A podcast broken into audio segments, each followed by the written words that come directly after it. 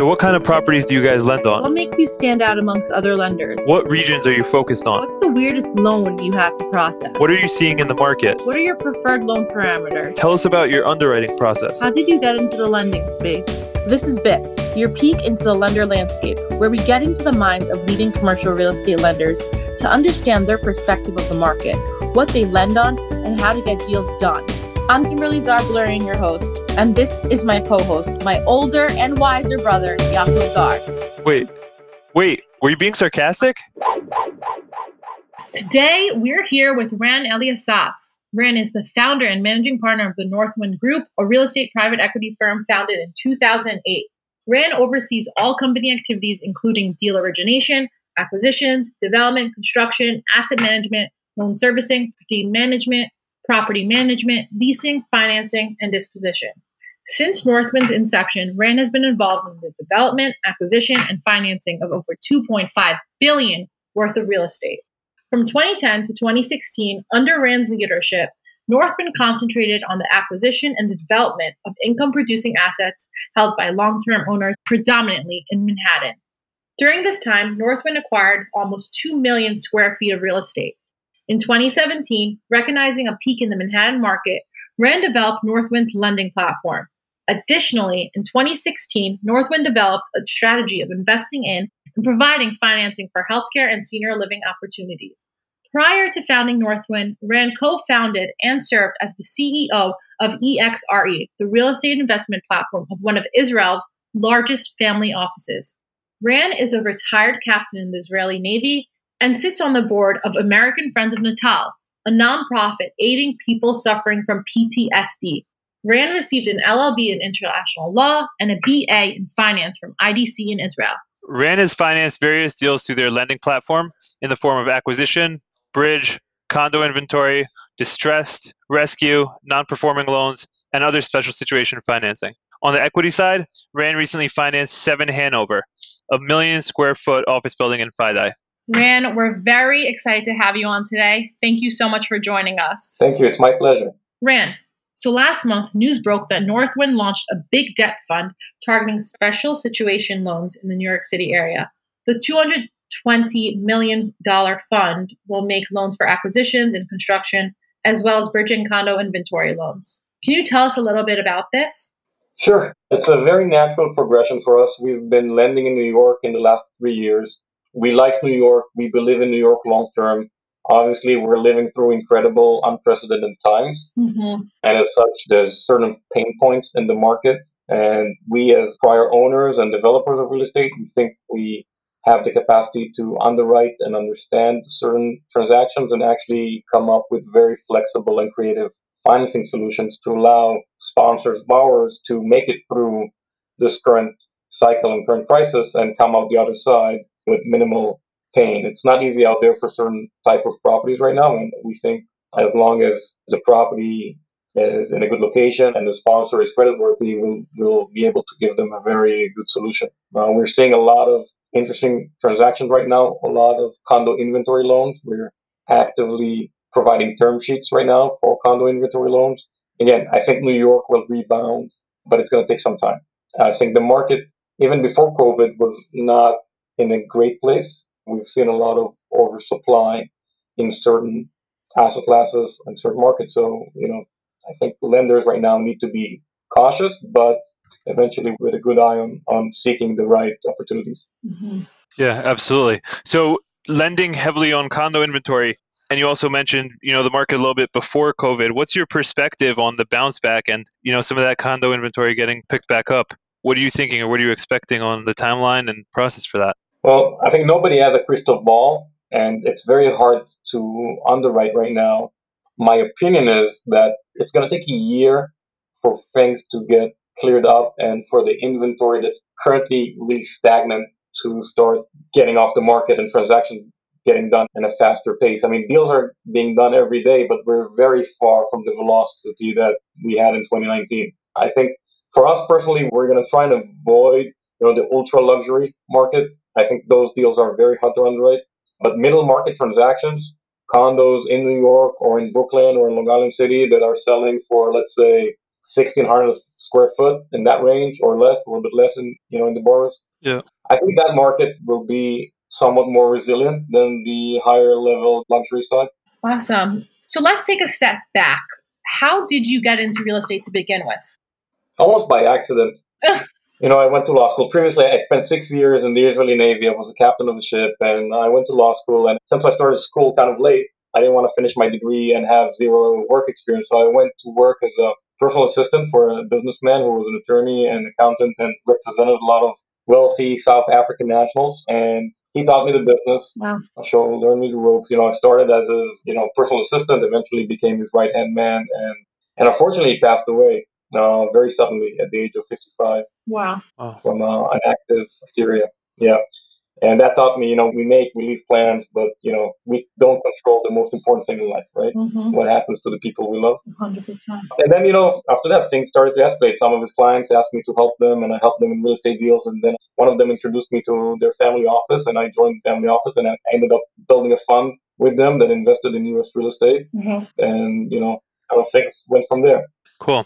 So you made a transition a little while ago, or you know, an expansion from pure equity investments into the world of debt. What do you see that led you to that decision? Was it a long time coming, or do you feel like it's the right time in the market? Tell us about that story. So, since we invest a lot of our own personal capital in deals, we always check, you know, like many other people, what's the risk adjusted returns and does it make sense? And for us, it was the firm was always in, in evolution mode. I mean, we started early on in the city and doing, you know, heavy development deals, ground up, condo conversions. We did those between 2010 and 2013, and then we stopped doing those before because we felt you know, land prices got to a certain price and construction costs increased, and we just felt that it doesn't make sense. So we, you know, transitioned or evolved into, you know, doing income producing value add. And then we stopped doing those in 2017 when we signed our last deal, which you mentioned, 7 Hanover Square.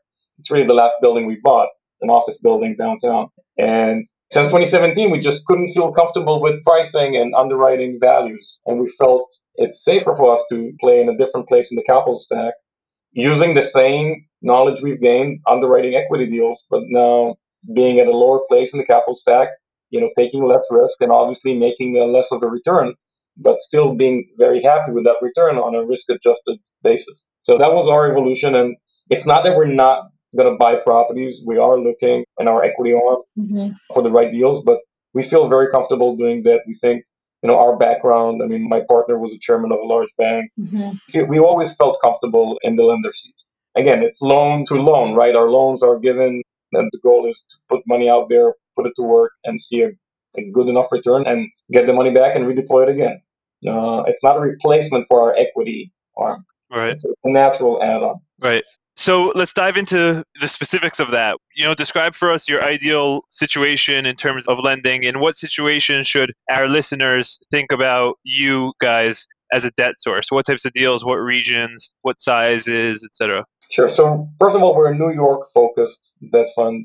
We can do deals outside New York and in major gateway cities, but our core focus is New York. Yeah. And when I say New York, I mean it's, it's Manhattan and the boroughs, Long Island City. We'll also look at Jersey City and those areas.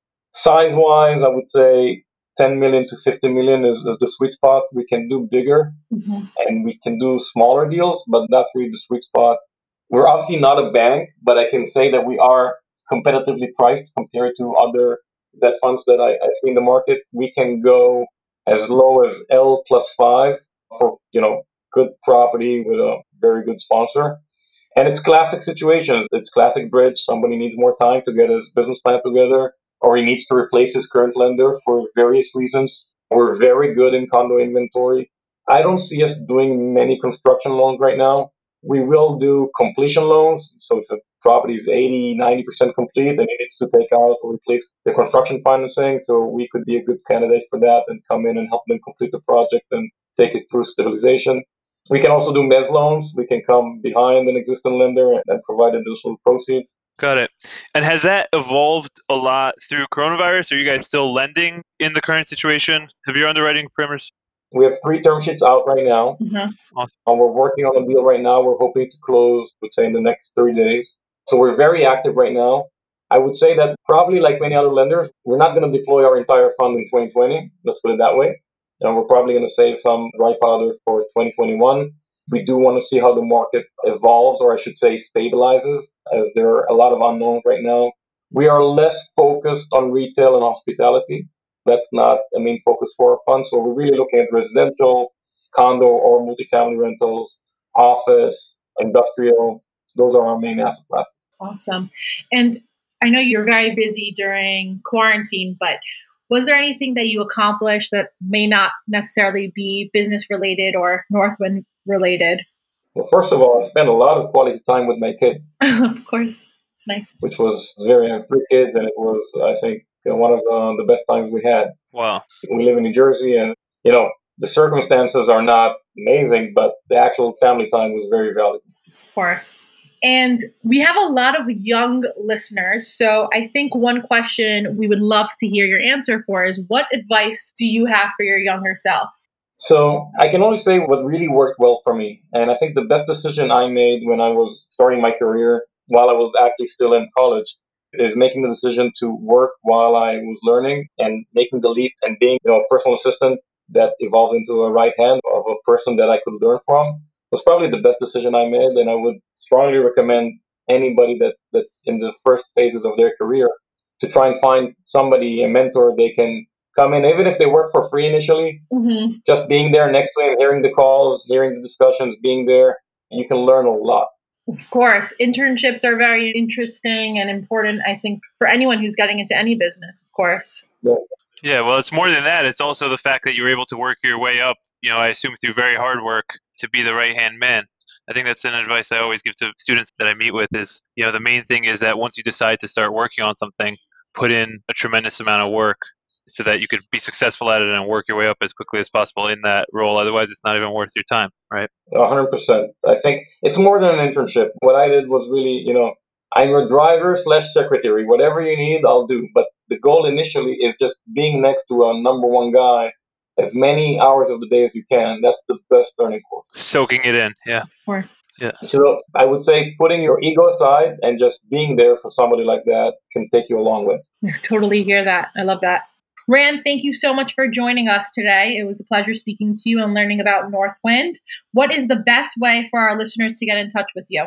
Probably on email. We have the company email, or they can send it to my personal email. Great. We will share that information down below. Thank you again for joining us and stay safe. Thank you, Ran. Great. Thank you so much. Thanks for joining us for this episode. We hope you learned something new. Tune in next week when we speak to another lender in the industry. And until then, take care. This was BIPS, your peek into the lender landscape. As Jay Z says, you don't have to go home, but you got to get the hell out of here. Kim, everyone's already home. Oh.